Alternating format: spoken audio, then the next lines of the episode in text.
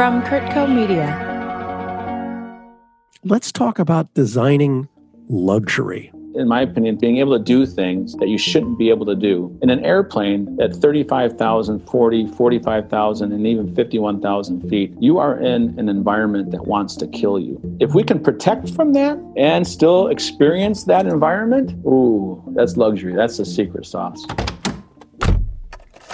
This is Cars That Matter.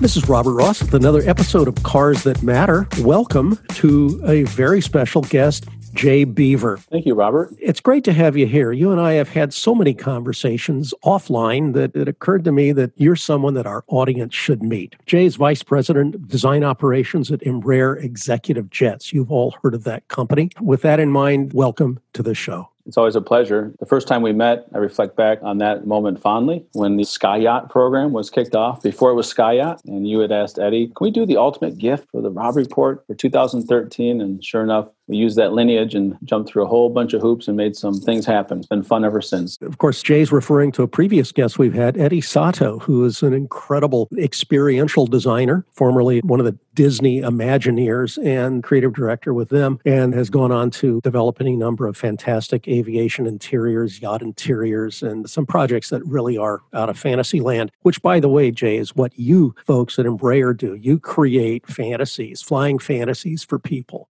We're going to dive into something a little different today. We're going to talk about luxury at large and how it transfers or applies to automotive design. We're going to get back to the cars and your history with them, Jay. But first, let's talk about designing luxury in the luxury car world, you've got luxury four doors, you've got luxury SUVs, you've got luxury sports cars, you've even got luxury hypercars. Every one of them aspires to be the best they can be, you know, something like a Bugatti or a Pagani. I mean, those are remarkable works of art. When it comes to luxury and private aviation, you guys have developed some pretty amazing concepts. Obviously, the Skyacht One is the project that you and Eddie Sotto worked on together and was published in Robb Report a number of years ago. But you've gone all over the map, everything from Art Deco to the Wild West, Manhattan, Kyoto. I mean, all over the map. Talk about some of the themes and some of the technical challenges that you embraced and resolved I'm thinking about your Japanese inspired interior, were really remarkable. Things that had never been done in a private jet before. And that's really luxury. When you can do something that's new, that inspires, people appreciate that. And it has to perform. Something has to perform better than the others. And that's often a luxury price tag. You can't put a Bugatti paint scheme on a Corvette and call it a Bugatti. You need a thousand horsepower. You need the grill to be the way it is. So it has a price tag for what it can do to answer your first question, what is luxury? It's different for everybody. Luxury could be good health, having a family, uh, wealth, financial wealth. It could be having something rare that is not repeatable. So, where do you go with it? We had to look at that because selling private jets to people, these are business tools, clearly. Most of them are. And sometimes they're also very personal escape tools. But as a business tool, which is a majority of the market, this is serving a clientele that are changing the world in commerce and finance and business and industries making things that need to be in other countries and it's a time machine. So that's a luxury. Time is a luxury. Mm-hmm. it is. It's a time machine. You're right. And we're dealing with a clientele that's global. Does everything have to look western does everything have to look Versace and contemporary? Mm-hmm. I realized early on that we need to come up with a variety of themes and concepts. Stuff that I cannot get accomplished 100% internally because we had a new phenom to design. We had the legacy interior to redesign, which was already brand new. The aircraft was 18 months from delivery, and we're redesigning the whole interior because the fit and finish was wrong and all these other problems. Just to enlighten our listeners, you've got a portfolio of eight private business jets. Is that right? That's a lot of airplanes. Seven to be exact. And now we're down to four the Phenom 100 through Praetor 600. The Legacy 650 and Legacy 600 were phased out because those were older platforms based off the commercial jet. And the Lineage was also phased out last year. And that was my queen of the skies, so to speak, because it was the one that allowed full customization, STC interiors, which is a supplemental type certificate that allows you to, it's a license to kill in design. You could put a pool table in the middle of your airplane practically. Exactly. So we had all that. And then when I joined in 2012, that's what I was looking at. But internally, we had a mission to create the DNA. What is the DNA of Embraer executive jets? So whether they get into a phenom or they get up into a lineage, the execution, the smell, all of it says that's an Embraer. So we're coming up with that whole plan internally. But at the same time, I watched this queen of the skies for Embraer called the Lineage, five cabin zones, almost 900 square feet of living space, and nobody knows it can be purchased naked without an interior. So here we have this STC capable aircraft that should be getting tons of attention that nobody really knows about. Eddie called me up and said, Hey, Jay, you know, remember our previous conversations about doing something special on airplanes? I'm like, yes, sir. He goes, uh, well, my good friend Robert Ross called me up, and they're doing something with Robb Report called The Ultimate Gift for 2013, published in December. They would like it to be a lineage. And I guess Robb Report really likes you guys, and they think a lineage would be a cool opportunity, and they'd like to see what I can do with it. You want to do it? You can't say no to Eddie, man. He's he's the best sales guy in the world and the most creative. Yeah, he's an experiential designer, but he's also an experiential salesman.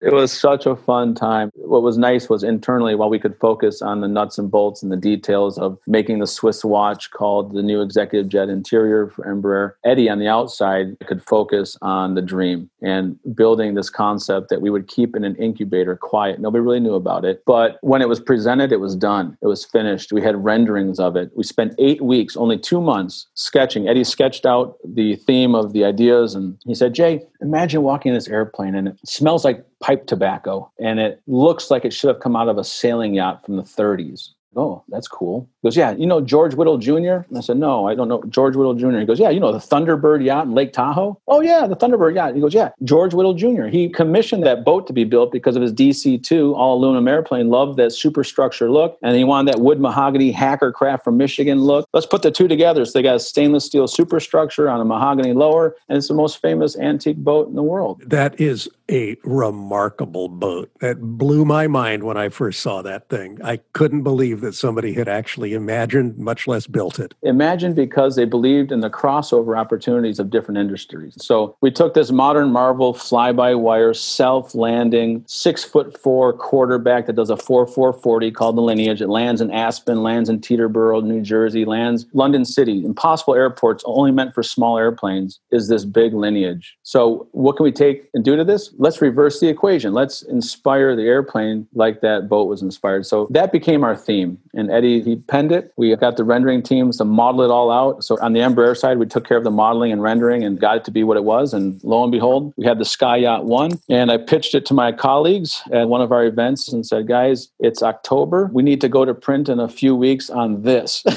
But that's not part of our strategic plan, Jay. I said, no, but this is an idea that will help get tons of attention and earned media. We won't have to pay to publish it because people are going to want to know more about it because it's cool and it's different. It has a story. And Eddie helped us with it. A long debate ensued because we were a company embedded in the hierarchy of design and engineering and execution. There's a time to release things. We don't mess around. We need to be able to make it. I said, well, we can make this because everything was sketched and designed right over the monuments of the aircraft that we have today. It's all materials. There's no re engineering of substrates and connections to the fuselage or any of that. So I talked them into it and they said, well, what are we going to charge for it? Because if somebody wants it, they're going to have to buy it. I called Eddie and said, Eddie, we got the green light. We're going to put it out. We got full support and we should publish it if somebody asks for $70 million. He goes, 70 million? You can get a G650 for that. It's got to be more than that.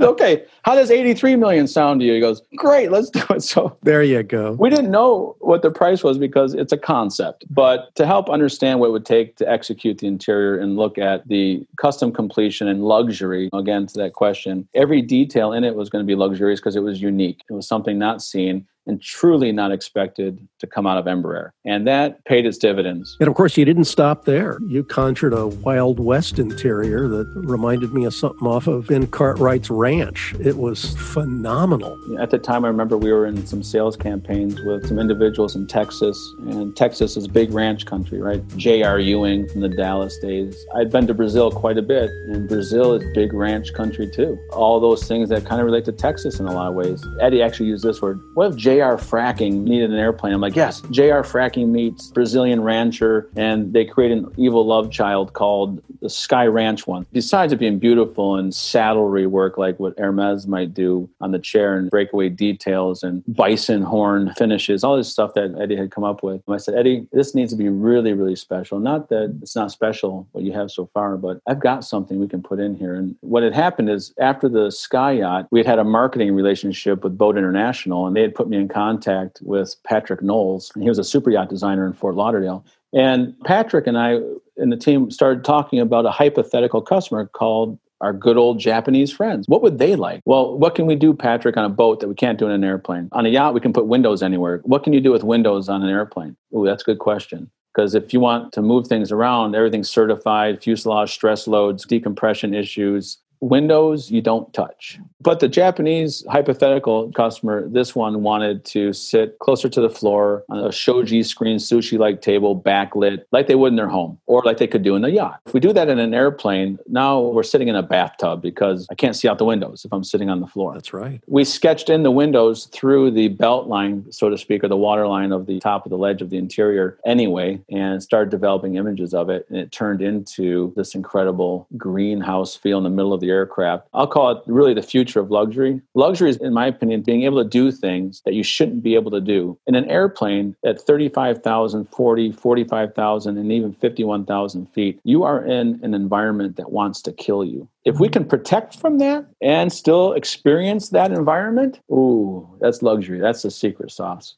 So we took this design. I showed it to my then boss, CEO Marco Tullio. Mm-hmm. And Marco said, Jay, this is beautiful. Someone's going to want to buy this. I'm like, yes. He goes, we have to be able to make these windows because these are the size of emergency exits as windows. He goes, well, I'll tell you what, go to Brazil, work with the engineers and find out if there's a way that we can do this and where they can be placed and just see if there's a plan that we can say is authentic. If somebody wants we can actually make it for them because we want to be able to make what people want. Great, Mark, I'll do that. We went down there and lo and behold, we had engineering drawings related to Coast Guard ERJ, so E 145 search and rescue Coast Guard airplanes. And in those airplanes, you need an observer window, and it's a portrait style look up and down observer window. I'm like, bingo, that's it. Can I put that on a lineage? maybe let us look at it they had our drawings they had the design and they came back two weeks later email proof everything that i needed and said we can do it just stay forward of the wing spar. And the wing spar is the connected muscle let's call of all that billet alloy aluminum and titanium going through the middle of the airplane connecting the two wings together. So if you stay forward of that position the fuselage can handle the loads of those windows being the way you have it on the kyoto airship. And that's where we had them anyway. It was forward of the wing so we were safe. We published it. That literally was the most viewed online digital media for Architectural Digest one year. It's not surprising. It's an amazing interior, and I'd encourage any of the listeners to look it up online. It's quite something. What did you call that particular aircraft? We call it the Kyoto airship because Kyoto, the Millennium City, the thousand year city, the history and the romance and everything about it. Airships have the blimp connotation and all of that, but I think airships also, besides some of the negative things that happened in the past, for me, was luxury. They're romantic. It was a reason to dress up and go someplace. Mm-hmm. And it's like the Pan Am Clippers. Top hats were worn when you got in and dresses, and it meant something to fly. And so those two things together, metaphorically, so to speak, uh, was why we went with the airship route. So the Kyoto airship. Yeah. And the reason I told that story was to go back to the Skyranch. And I said, Eddie, not that your airplane isn't wonderful already with the design the way it is, but we need a big window. We need a realm of intimidation. Goes, what are you talking about?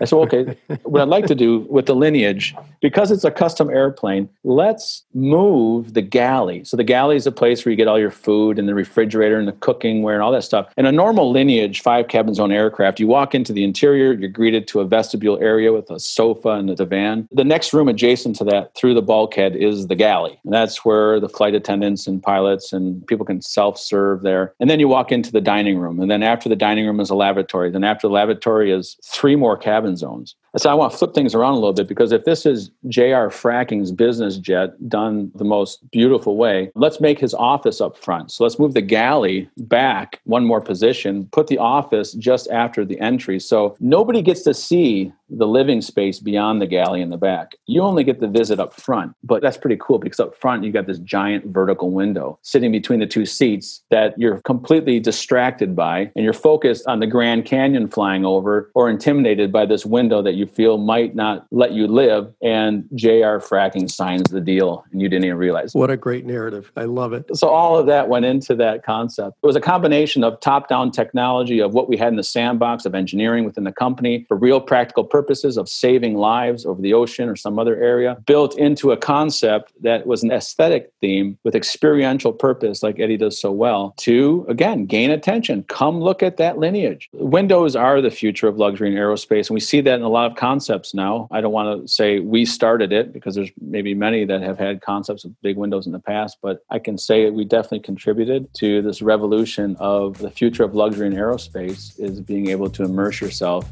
in an environment that doesn't want you there and you're able to enjoy it. We're going to take a short break, Jay, but we'll be right back.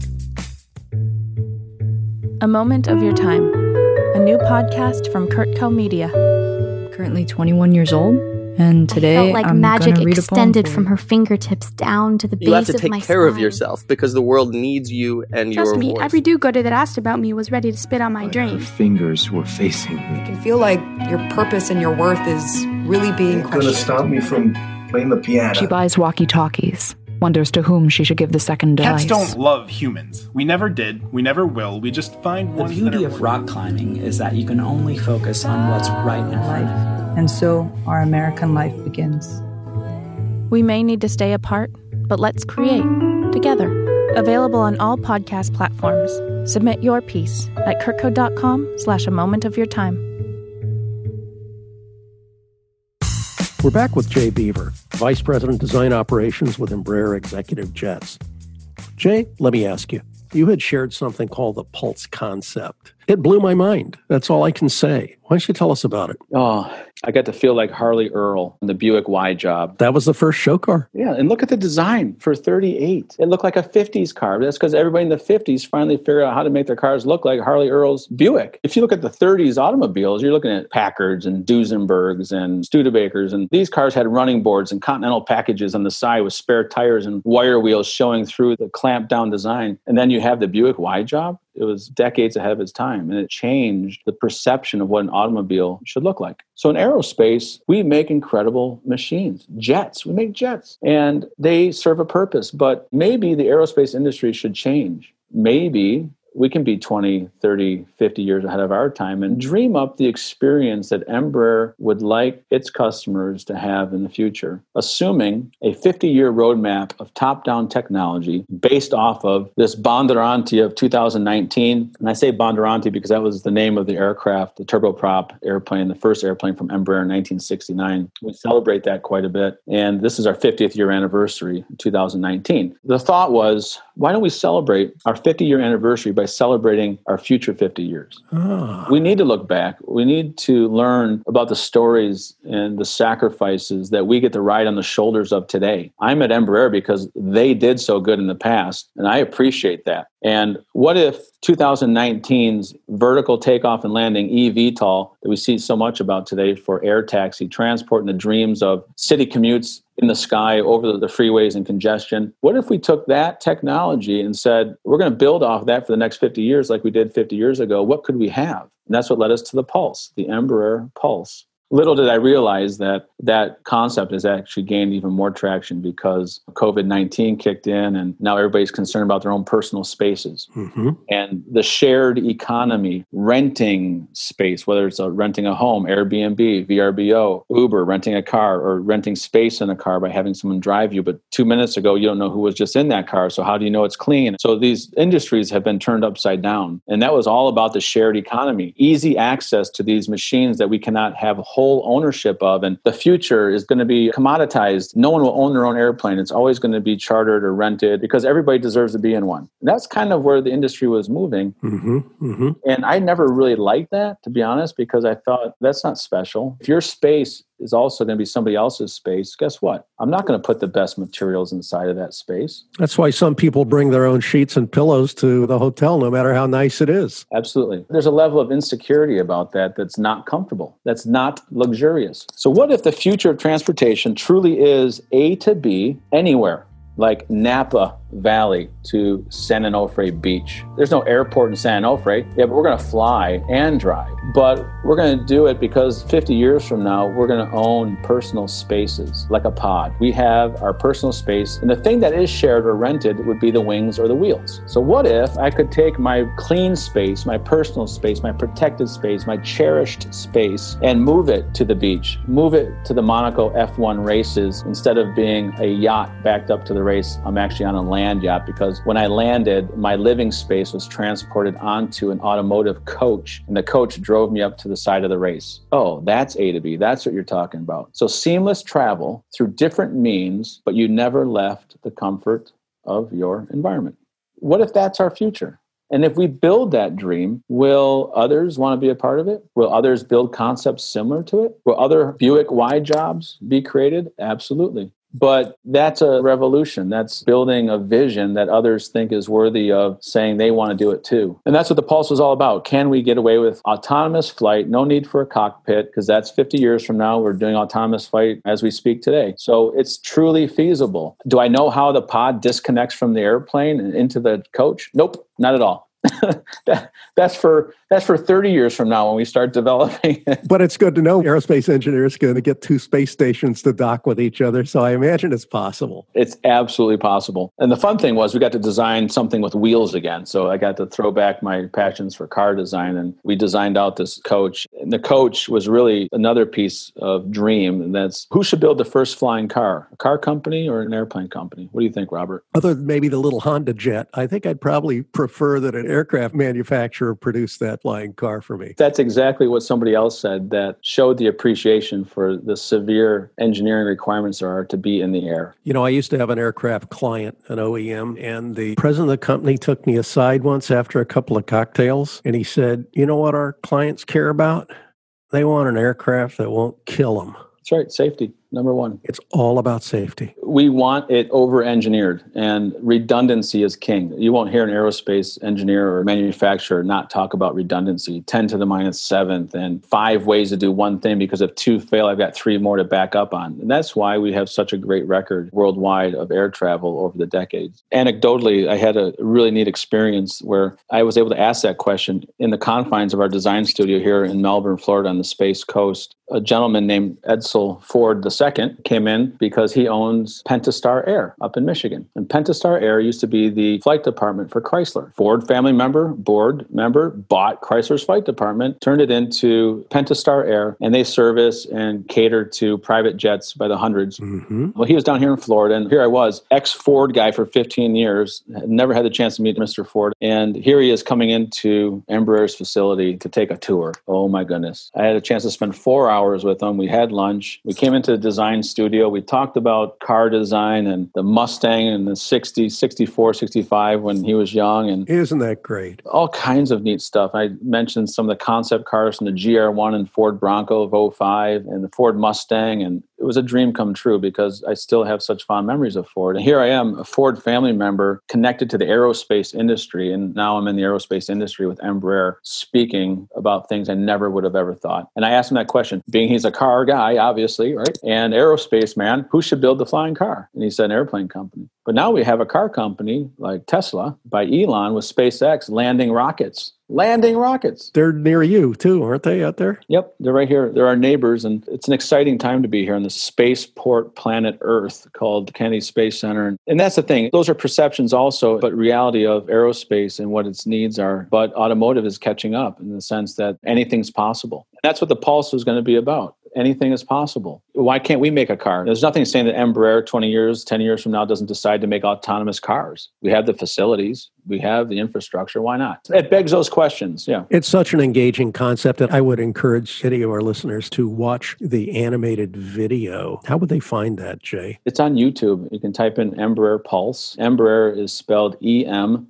B as in boy, R A E R Embraer, which is a Portuguese acronym for the enterprise of Brazilian aerospace. And you'll find it pretty quickly. That's the future. Talking about the past, we're on a Zoom call right now, and I'm looking behind you, Jay, and I see a row of model cars that are all very alluring. I think I see a 63 Vet and maybe a lowered Ford Fairlane, a Porsche, there's a first series Corvette. I see a bunch of stuff, but it's hard to make out what they are. You're obviously a car guy through and through. And since this show is about cars that matter, let's kind of take a drive down that lane for a moment. What kind of cars really get you going? Muscle cars, of course. 68 Camaro for me was like car I always wanted. I did end up having one one time and it was such a joy. That Studebakers. But you know what's interesting is my two favorite cars as a child was a 57 Chevy and the second was a Greyhound Scenic Cruiser. Oh, yeah. Good old Raymond Loewy Scenic Cruiser Greyhound. No idea who Raymond was as a kid, but it had twin axles in the back, dual tires, and you could see all that detail in this little metal Vista Cruiser looking bus called a Greyhound. And I think it was those proportions and shapes. It's like a backwards 747.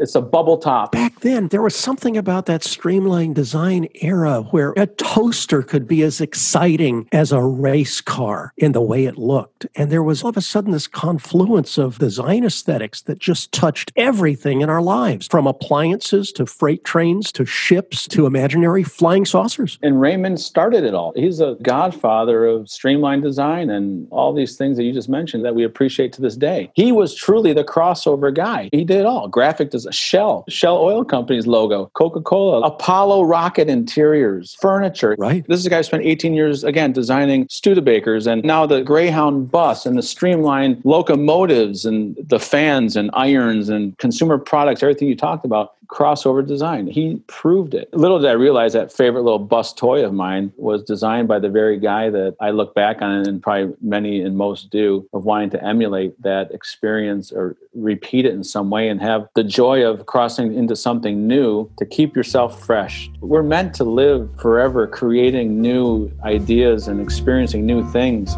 The capacity of the human brain is unending. Why be stuck in one venue? And that's really what he did. I'm looking at the website right now. I just typed in Raymond Loewy designs and everything he'd worked on. You know what's interesting is I'll go to my third favorite vehicle, which is kind of weird and obscure, but an Olds Vista Cruiser station wagon with the see-through roof out front. Isn't that not a mini scenic cruiser bus? it sure is. Yeah, that was a great design. Those were rare, and I can't remember the years. What was it like, 68 through 73 or something like that? Yep. I'll take the 442 version with rally wheels. No Woody. I don't want the Woody look, but I'm going to back that thing up to Doheny State Beach there in Dana Point, California, with a couple bundles of wood and light a beach bonfire and feel like a beach boy. And I think what I realized is at a young age, it was those experiences that were really intriguing more than just the car design, but what I can do with it. Mm-hmm. That bus did something. It treated people to a view like these big windows in our airplanes to an environment that you shouldn't be really seeing in that perspective, like the bubble top trains in Europe. That's right. You're not supposed to be that high up. And being a kid in the back seat of a Vista Cruiser looking out through the windshield at the stars, well, your windshield, which was aimed toward the roof, amazing. It creates experiences. It's not just a commodity of A to B. You discover that when you cross over into different industries. And that's why, with our design operations team here at Embraer, one of the engineers recently commented to one of my managers, it doesn't make sense. And we're just continually amazed that Embraer has given such freedom and that we see so much freedom of doing things different out of the design team. And it's accepted. And so, for the engineers who spent decades doing exactly as they're told in a fantastic way because of the products that we have today, are now seeing a cultural change because the design acceptance is there and they're seeing the fruits and the benefits of doing things differently and the appreciation from customers. Now they're getting excited. So, we're going to have thousands of engineers here really excited to do things out of the box. So, everybody needs to keep their eyes out on this company. I'll tell you that. We're going to take a quick break, but we'll be right back. Welcome to Life Done Better. Listen to the weekly episodes where supermodel and health coach Jill de Jong talks to some of the world's most inspiring women in health and wellness. It's the place for all the unicorns who strive to create a life on their own terms. Join us to explore, discover, and create a life done better together. Listen and subscribe from CurtCo Media, media for your mind. We're back with Jay Beever. Can we talk about that office chair real quick?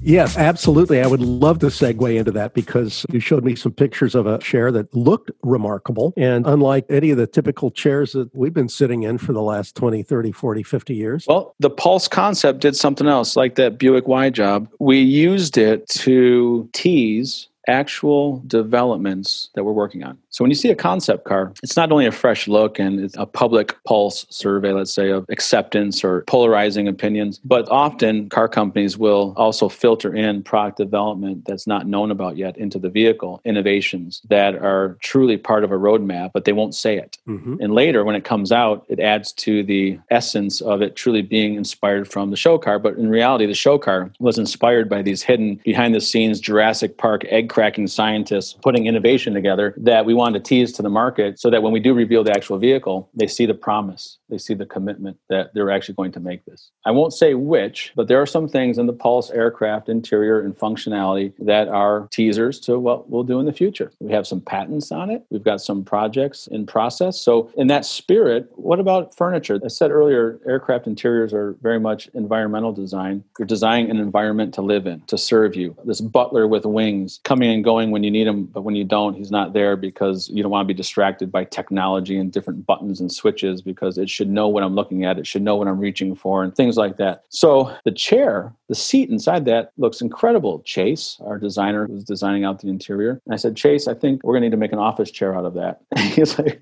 what are, you, what are you talking about? He was pretty fresh within the company and coming out of Art Center in California and didn't understand completely how crazy we could be here. And lo and behold, I was able to work with Chase and make that chair from the Pulse into an office chair because it was not only a teaser for aerospace interiors, but can we flip the paradigm, which is why we called it the paradigma. And paradigma is paradigm with an A on the end, and that's phonetically pronounced because it's a Portuguese word for paradigm, paradigma. Oh, okay, okay. The paradigma office chair is switching a paradigm. The paradigm is rather than aircraft interiors be inspired by furniture and great furniture designs, why not the aircraft of the future inspire the office chair you can have today? Let's take from 50 years this seat from a pulse concept that's going to change aerospace and the way we view mobility, and I can have that in my office. Oh, and by the way, it's going to function like a seat found inside of a private jet. And those who have private jets and have flown in them, not like commercial, know that you reach down or you reach forward and pull a lever and you can slide your seat around. You can move backwards, rotate, go left and right, forward, recline, leg rest. It's the ultimate chair. Well, this office chair is not going to be sitting on a post because the seat inside the pulse concept is side mounted, it's floating over the floor. So this needs to be articulated or hanging over the base, not sitting straight off the base. Oh, we got leverage issues. How can we balance that? And how can we get friction and leverage not to destroy the bearings and the movement? It can't be done.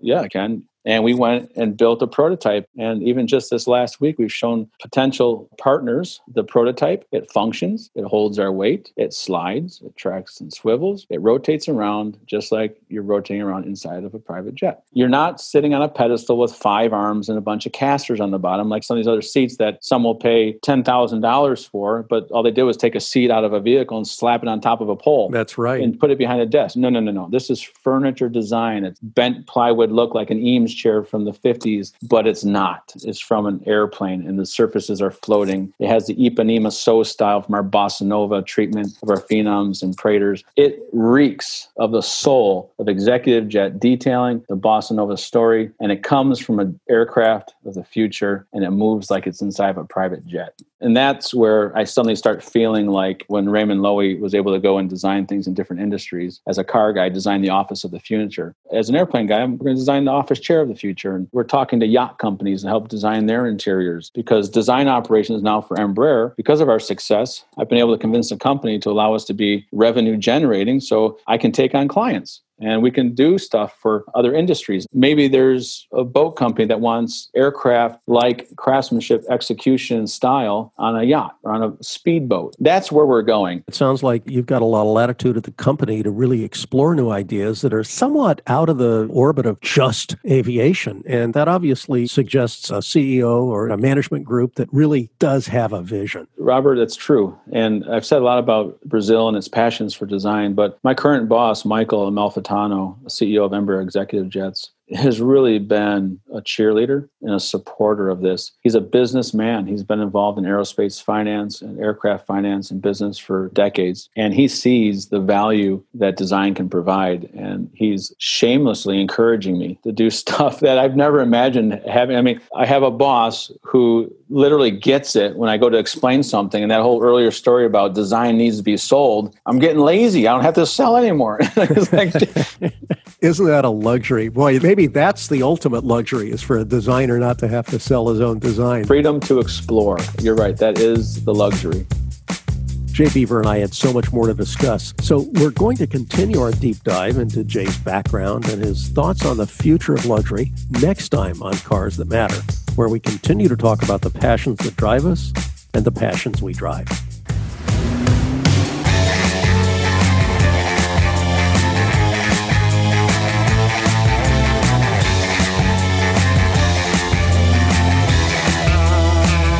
This episode of Cars That Matter was hosted by Robert Ross, produced by Chris Porter, edited by Chris Porter, sound engineering by Michael Kennedy, theme song by Celleste and Eric Dick, additional music and sound by Chris Porter. Please like, subscribe, and share this podcast. I'm Robert Ross, and thanks for listening. CurtCo Media. Media for your mind.